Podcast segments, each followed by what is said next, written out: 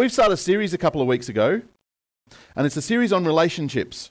The first week, we actually looked at the amazing way in which God not only said that he's, he's asking for relationship, but he actually modeled and demonstrated and gave an amazing example of what relationship looks like. And, and there were four things that we drew out that, that God constantly does through Scripture. He constantly does through Scripture to communicate and to model and to show that He values relationship. Now, the test is can anyone remember what they were? Proximity. Excellent. And one was proximity. And we went last week into more detail about that. The second one? Value. Value. Awesome. Yep. And gift. Sacrifice. That's really good. Really good. So these were the four things that, that God consistently has shown and demonstrated in terms of setting up from his side of the picture of what relationship looks like. And that laid the foundation of what we're looking at in this series, uh, looking at relationships, not just with God, relationships with family, those close to us, our siblings, spouses, those that we, we relate to in community, and even relating to ourselves. These four things are really profound. And this week we're moving on and looking at value. Relationships and the this, this sense of value and what that means to us. And I'm, I'm really excited for a couple of reasons. Some of you will have heard a slab of this message because as I was praying about it during the week, I really sensed God said to me, I want you to bring the ID group training into this space. And I was excited for a couple of reasons because I really loved preparing the ID group training. ID groups are groups of three people that gather together to encourage and equip and disciple one another and um, be accountable to what God's saying to each person. I was also excited because a lot of the preparation had already been done. But I'm really encouraged because for me, this area, this stuff that God shared with me has made a massive difference in how I relate to people. And so that's what's exciting for me because this is really significant in breaking down some of the, the big hard things that we go, I don't know what to do. I'm not a I'm not a psychologist, I'm not an expert, I'm not a guru on theology. How do I how do I connect with people? And this for me was really special in breaking that down and making it something that I went, hey, I can do this. So we're looking at this place of value, but I want to start in the place of possibility. Possibility is an amazing idea because it's the sense of what motivates us. And everybody has this, this sense of possibility. That the phrase is for the sake of which, that for the sake of something that you would, you would give up other things, you would, you would sacrifice, you would, you would pursue and you would push through and you'd persevere because of the possibility. Whole heap of young people go off to war because of possibility. I don't think anyone likes the idea of war, but a whole heap of young people, guys and girls, sign up to go to war because of possibility. Mums stay up all night settling newborn babies because of possibility. Business people work long hours, many days of the week because of possibility. Possibility is actually what motivates us. That possibility comes in two parts. There's two parts to possibility identity and purpose. Now, these two things are really cool. They're really exciting because identity says who you are, and purpose says where you're going. So we've got these two parts of possibility. The first part is who you are, and the second part is where you're going. Our value of someone is determined by what we see their possibility as. So when we're talking about this picture of value, what we're actually saying is that we see someone's identity and we see their purpose. We see someone's identity and we see their purpose. Jesus got this really, really clearly. What did he say his identity was? Who did he say he was? I'm the Son of God. That's my identity. I'm, I'm loved by the Father. I'm one with the Father. And what was, what was his calling? What was his purpose? He was heading to the cross. He was, a, he was a man on mission. He was convinced of who he was, and he was convinced of where he was going. What do you think the possibility is? Phenomenal.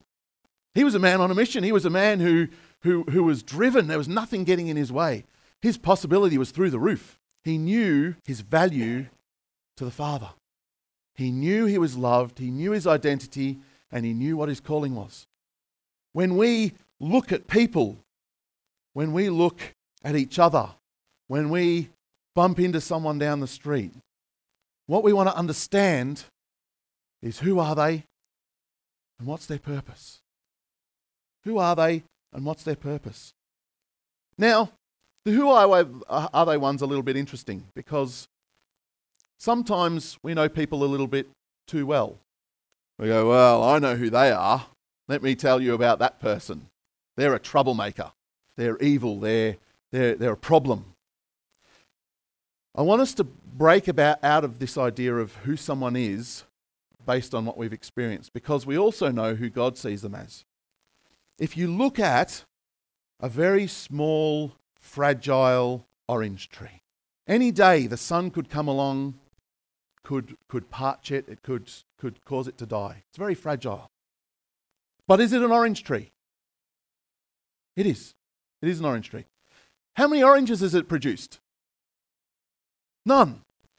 Okay, so we've got something that doesn't produce oranges, and yet it's still an orange tree. It's not an orange tree when it's become mature and grown. It's actually an orange tree when it's little and fragile because it hasn't produced fruit, as Peter said, yet. It doesn't change. And sometimes we look at people like that little fragile orange tree and we go, well, really, what's that got to offer? Where's the fruit? Where's the oranges? Where's the big healthy shade? Where's the nest for birds to come and, and come and be safe in? It's not really doing much at the moment, is it? But when we look at relationships, we've got to look at value and identity as the way God sees people. The possibility, the exciting stuff. In this space of significance, society says you start with knowledge, start with knowing stuff, you then move on to practicing it, and then you become something. You start with knowledge, you move on to practicing it, and then you become something. Okay, has anyone got their P plates or L plates? Yeah, yeah. Practicing part. What did you have to do before you got them? Had to sit a test, had to read a book. Knowledge. Had to start with the knowledge, had to practice. What are you aiming to become? A fully licensed driver. Be able to drive freely on the roads. So you start with knowledge, and this happens, this pattern happens time and time again in, in all parts of life. We start with having to know something, we move on to practicing it, and then at last you can say, I am what I set out to be. This is completely the opposite to the way God's kingdom works, to the way Jesus functioned, because he said, You start with becoming. When you recognize that you're becoming, you then get to practice. And once you've practiced for a while, you actually start to understand. He flips the whole picture upside down. And there's a fantastic passage in 2 Peter, 2 Peter chapter 1 verse 3. It says, "His divine power has given us everything we need for a godly life through our knowledge of him who called us by his own glory and goodness. Through these he has given us his very great and precious promises, so that through them you may participate in the divine nature, having escaped the corruption of, in the world caused by evil desires. So we're starting with everything that we need and participating in the divine nature. We're starting with the becoming part.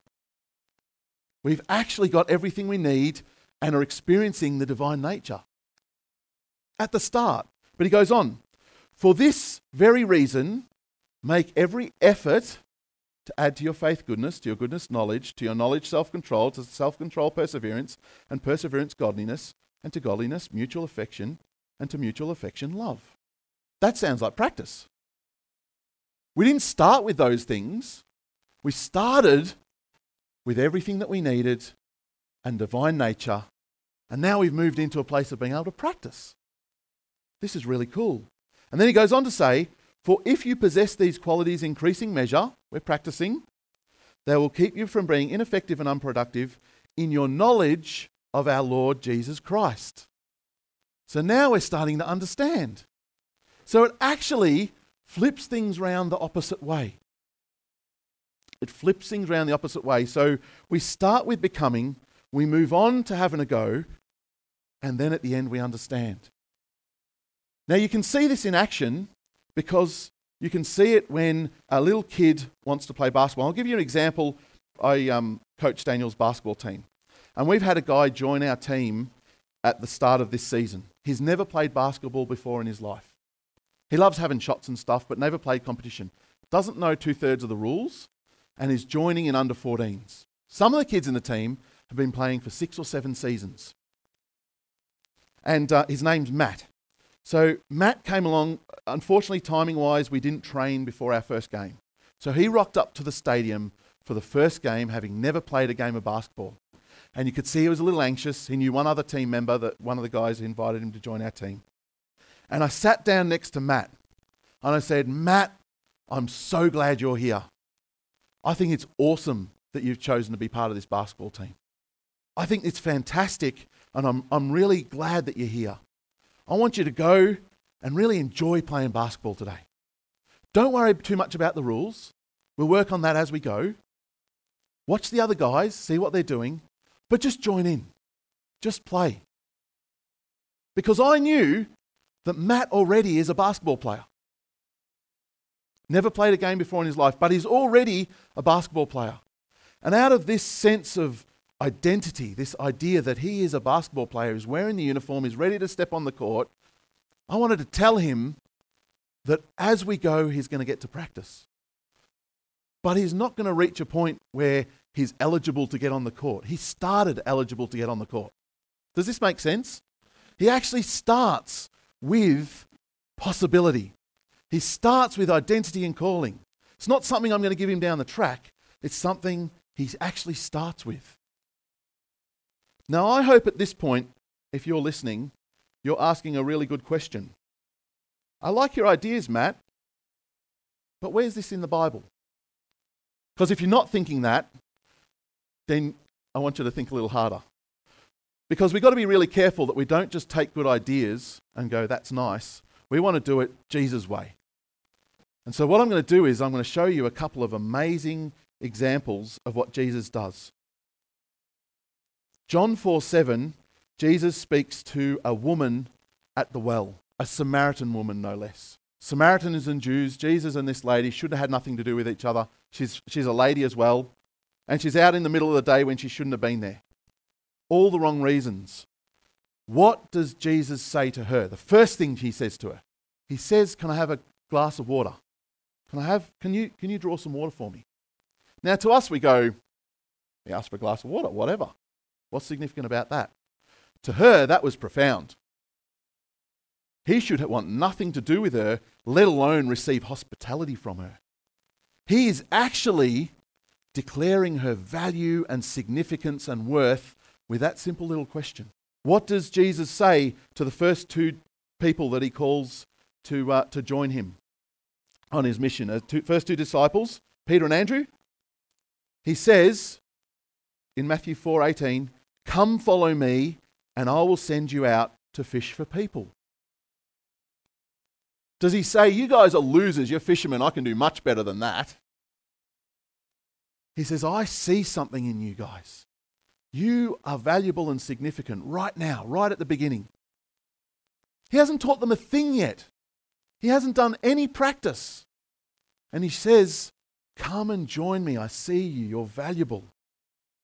In Matthew 9 9, he's introduced to a tax collector. And it says, after talking to him, the first thing he does is goes and has a, has a meal with this guy. Not only with this guy, with all his tax collector and sinner mates. This is how he introduces himself to the disciple Matthew phenomenal. He starts by saying, I'm not going to wait for you to change. I'm not going to wait till you've got it together. I'm not going to wait till you're worthy. I'm actually going to come to your place for a meal. Again, an amazingly profound thing in Jewish culture to, to share hospitality with someone who is a loser. You do not do that. You're corrupting yourself. And yet he says, I give you value first. I give you value first. I show significance to you first. I see your possibility before we even begin this relationship. He does it time and time again. And the foundation of relationship for Jesus is value first. Value first. And for me, this is really, really cool. Because what this means is, is that when I talk to people, when I interact with people, whether I know them or not, I start from a position of value. And when I start from a position of value, it actually becomes really easy. Mind you, I have to confess, I don't always get it right. I'm at the park yesterday watching a bunch of people with their kids interact. And I got a bit judgmental. I was looking at, at, at, the way they dress their kids, the way they're interacting. They're clearly working really hard to, to look significant in society. They didn't just want to rock up to the park dressed. They were looking like they wanted to impress. And we're, we're down in Point Lonsdale, so it's a bit of a, a yuppie culture down there anyway. But that's a bit judgmental anyway. the point is, I started looking at them and I started thinking about some of the people that I'm hanging out with for the next few days. And I went, oh, they're a little bit like that too. Immediately, I was shifting away from this point of value into a point of going, do I really want to hang out with these people? Oh, it'd be great to hang out with, with the kids, but maybe we'll just go for a walk on the boardwalk rather than go down and catch up with the others. Maybe we'll do other things rather than interact. I'd lost this sense of value in the people that I was going to spend the weekend with. And so that's, that's my confession. It's one of those things that when you look at it through a selfish perspective or whether you look at it through a judgmental perspective, it gets warped. But when you see it the way Jesus sees it, people are already amazing orange trees before they produce fruit, before they have birds in their, in their branches, before they bring shade to animals underneath it. They're already amazing orange trees. There's a little chart that I've stolen from uh, 3DM and adapted in this scenario. It's a discipleship movement. And I found it really handy to, to put into our heads how our relationships work. So, on one column, we've got identity, and on the other, purpose the two things that, that we add together for possibility. And all our relationships fit somewhere in here. If we have a lot of purpose, but not much identity, well, the way we look at someone is with purpose, but not much identity, we end up discouraged. It's quite a stressed relationship because there's not much value in the person, there's just value in the task. And we all probably have known relationships like that. A boss that just goes, I don't care what you did yesterday, work harder. They see the purpose, but they just see no value in the person. When we have a, a relationship where there's heaps of identity but no purpose, it's pretty shallow and pretty cozy. We go, love hanging out, but we're going nowhere. The worst one is when there's no identity or purpose, and it's a pretty apathetic sort of relationship. There's no value, there's no purpose, it's boring. But the aim is if we can get into this space of having both purpose and identity, we actually have a sense of value in people. The interesting thing is, this applies both ways obviously, the way people see us and the way we see them. And I actually want to stop for a second and you to reflect on how you see God. Your relationship with God the Father, how that fits in here. What do you see as His identity? Now, this is not something to encourage God, He knows who He is. But in terms of how you interact with God, I would argue sometimes we live in a stressed space where we believe God's telling us to do stuff, but we forget that He is loving and gracious and merciful, that He eagerly desires our presence and our, our relationship. And we can get quite discouraged. We can get quite stressed in our relationship with God. I would argue that other times we go, It's all so good. God's amazing. He's my best friend. I love God. We get along really well, but we're going nowhere. We just like hanging out. And we end up in this space of a shallow relationship with God. We end up uh, without, without purpose, without direction. Hopefully, we're not in a place where we don't have either of those things. But I'd really love you just to reflect for a second and spend a moment just going, how do I see God? How do I see his value and his purpose? Because when these two things come together, I think our relationship with God is phenomenal. I think it is phenomenal. And we can extend this out to our spouses, to our kids, to the people we have responsibility for at workplaces, to people that we're going to meet in a couple of weeks' time, random people on the streets of Melbourne, as we share the gospel with them. What is their value? The beauty of this is, and this is why this is so profound to me, is because it stops me going, relationships is too hard. It stops me from getting into that place of saying, relationships is too complicated. Because when we come down to these two core things, there's something all of us can understand, all of us can share and contribute into a relationship. You do not have to have any qualification to be able to look and see someone's value, to be able to look and see someone's purpose. I want to read from, from um, the book of John, John 8, starting at verse 3. The scribes and the Pharisees brought a woman who had been caught in adultery, and placing her in the, in, his, in the midst, they said to him, Teacher, this woman has been caught in the act of adultery. Now, in the law, Moses commanded us to stone such women. So, what do you say? This they said to test him, that they might have some charge to bring against him.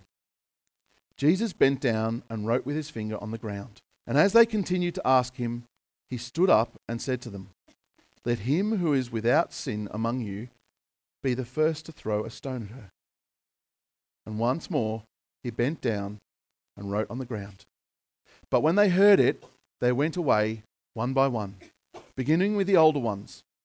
And Jesus was left alone with the woman standing before him. Jesus stood up and said to her, Woman, where are they? Has no one condemned you? She said, No one, Lord. Listen to this. And Jesus said, Neither do I condemn you. Go, and from now on, sin no more. Neither do I condemn you. Go and from now on sin no more. He wasn't just saying nice words to this woman, he was saying, You're more than condemnation. That is not your identity. These people were trying to put a badge of condemnation on you, trying to say, Your life is over, it's worth, you're worth death because of your actions. He reminded this woman he didn't tell her she didn't do the wrong thing. He didn't tell her everything's all blissful and fine. Clearly, th- clearly things weren't. But he said, You are not worth condemnation. That is not your identity. But he didn't stop there. He also said, You have purpose in life, you have direction, you have meaning. Go and sin no more. Go and take the life that you have been given and, and live it to the full. Live it the way you, you know you're meant to live it. And said, You have identity and you have purpose. The, the woman healed from bleeding. Do you remember what he said to her? Does anyone remember what, what Jesus said to the woman? It, it happens time and time again. I'm repeating the same thing because Jesus does it time and time again, and it's actually not complicated. He calls her daughter. He calls her daughter. He says, Daughter, your faith has made you well. You've got this. Daughter, your faith has made you well. Go in peace. Identity and purpose. Simple sentences. These aren't essays counseling people. Identity and purpose. You are already valuable and significant, and you're going somewhere. In Matthew 16 17, Jesus uh, is, is discipling Peter. And Jesus uh, says to him, after Peter declares who he is Blessed are you, Simon, son of Jonah, for this was not revealed to you by flesh and blood, but by my Father in heaven. And I tell you that you are Peter. Peter means rock. And on this rock I will build my church, and the gates of Hades will not overcome it. I will give you the keys of the kingdom of heaven. Whatever you bind on earth will be bound in heaven, and whatever you loose on earth will be loosed in heaven. Two important parts. You have identity. Peter, you are a rock. God is with you. And you have purpose. I'm going to build my church on this rock, Peter. Time and time again, we have these two profound things that show value in people. And I think I'd really encourage you this week to practice these things. What I'd love you to do now is just to spend a moment thinking about someone in your life, including God, that might be a strained relationship, that might not be a relationship where you think it, it should be, that's not as healthy as it should be. Because I don't think this is just nice theory. Jesus didn't model this stuff because he wants us to understand more. We start with becoming, we move on to practice, and we end up with knowledge. We don't want to just be full of knowledge. I'm just, start, I'm just starting the ball rolling so that you recognize that you have actually, you're actually like Peter. Blessed are you. The Father in heaven has revealed this to you. You are a rock in which God has intention and purpose. This is what God sees in you. And so we're not here to contemplate nice ideas. We're here to actually put into action, to practice what it is we already are. So, what does that look like this week? What is that relationship that you want to practice this? Because I know you've got this. I know you are capable of being a disciple that disciples. Because that's all this is whether it's your kids, whether it's your parents, whether it's whatever the relationship is. Pick a relationship and go, where is it sitting right now? Is there purpose but no identity? Is there identity but no purpose? Do I not see either right now? It's just in the too hard basket, and I don't see any identity and purpose. Because I'm convinced God will continue to reveal to you what to say and what to do in that relationship so that it is healthy and you see value in that person. I'd also really encourage you on the flip side of that, because that's people we know, to meet a new person this week and verbalize to them identity and purpose. This is where it gets really cool. Because I, I'm convinced that when God says he, he released power and the Holy Spirit to use us, it wasn't just for our families, it wasn't just for our church group. I'm convinced that we have an amazing opportunity to be able to speak into the lives of people we don't even know through the Holy Spirit to be able to love and to be able to transform lives. So there's two projects. One, an existing relationship that maybe isn't healthy or not, not where it could be. And two is a relationship that hasn't happened yet. Are you excited about both of those things? Uh, honestly, like Who's excited about the first one? Being able to, to have a healthier relationship. You don't have to be. Like this, it's hard work. You know, if it's if it's been a long term relationship and you want it to change, there can be discouragement. Yeah? But who is excited about the first one? Yep. Who is excited about the second one? Who's freaked out by the first one? Yep. There's there's tough relationship. Who's freaked out by the second one? yeah. This is the phenomenal thing. When Darren stood up here and called Geordie out and shared with Geordie what how awesome she was on camp. Do you know what? He wasn't actually saying what Jordan did on camp. I just loved how you model that, Darren. Thank you so much. Best example ever. Do you know what he was doing? He was actually saying what she was before camp. I don't know if you noticed that. He said, Sometimes, Jordan, people don't see what you're doing behind the scenes. He used it as an example, but he was actually telling her who she already was before camp even happened. This is exciting, and it's something that I am convinced that every single one of you has absolutely everything you need to do this. Without doubt, I have no hesitation that you are capable of doing this, of a healthier relationship and a new relationship. The reason we fear is because we haven't exercised these muscles very well. The first time at the gym, sucks. Amen, the first time playing basketball sucks because you walk away feeling like a cripple because every muscle aches. Everything reminds you that you have not done this before. And that's what this fear is. It's nothing more than that. Don't give it any more credit than the fact that we've got some practice to do. It has no more credibility than a space that we need to work more on. That's it. That's all your fear is. It will try to tell you a whole heap of other things. They are not true. It's just a space that we want to practice more in. And for me, this is awesome and exciting. And I'm really keen for next week, everyone to come back and go, I've got a story to tell of what God did through this relationship when I showed value in someone. And I was blown away by how easy it is. Because I know that is my story. My relationship with my wife is so much better since seeing this. All those niggling little things that she does are insignificant when I see the value of identity and purpose. Because I could, I could talk for the next two hours about her identity and purpose, but sometimes I look at the wrong things and I think about the wrong things and I get distracted from value. But when I focus on this, my relationship with Tan is 10 times better. My kids, the same. Everyone I meet, even you guys, it's true. It is better and it is achievable. And I, am just so excited. And, and the reason I love this stuff is because this is what discipling is. We're freaked out by discipling, see value and purpose in people, and you will not be freaked out by discipling. Let's just pray. Lord, I thank you so much that you modeled and demonstrated such a healthy way, such a, an exciting way to connect to people. And time and time again in the relationships you built, you loved people both practically but also just with this sense of value.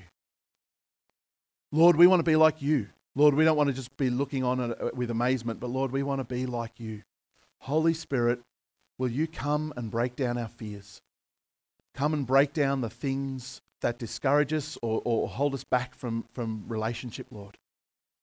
Lord, I pray that you would help us see and verbalize what it means to value people. Lord, I pray you would help us step out and acknowledge what it is that you see in people. Lord, we want to do this not for those that we've already been called to, but for those that are coming up as well, Lord. I pray, Lord, that you would give every single one of us an opportunity to do this this week with someone new. I thank you. Thank you, Lord, for this coming week. In Jesus' name.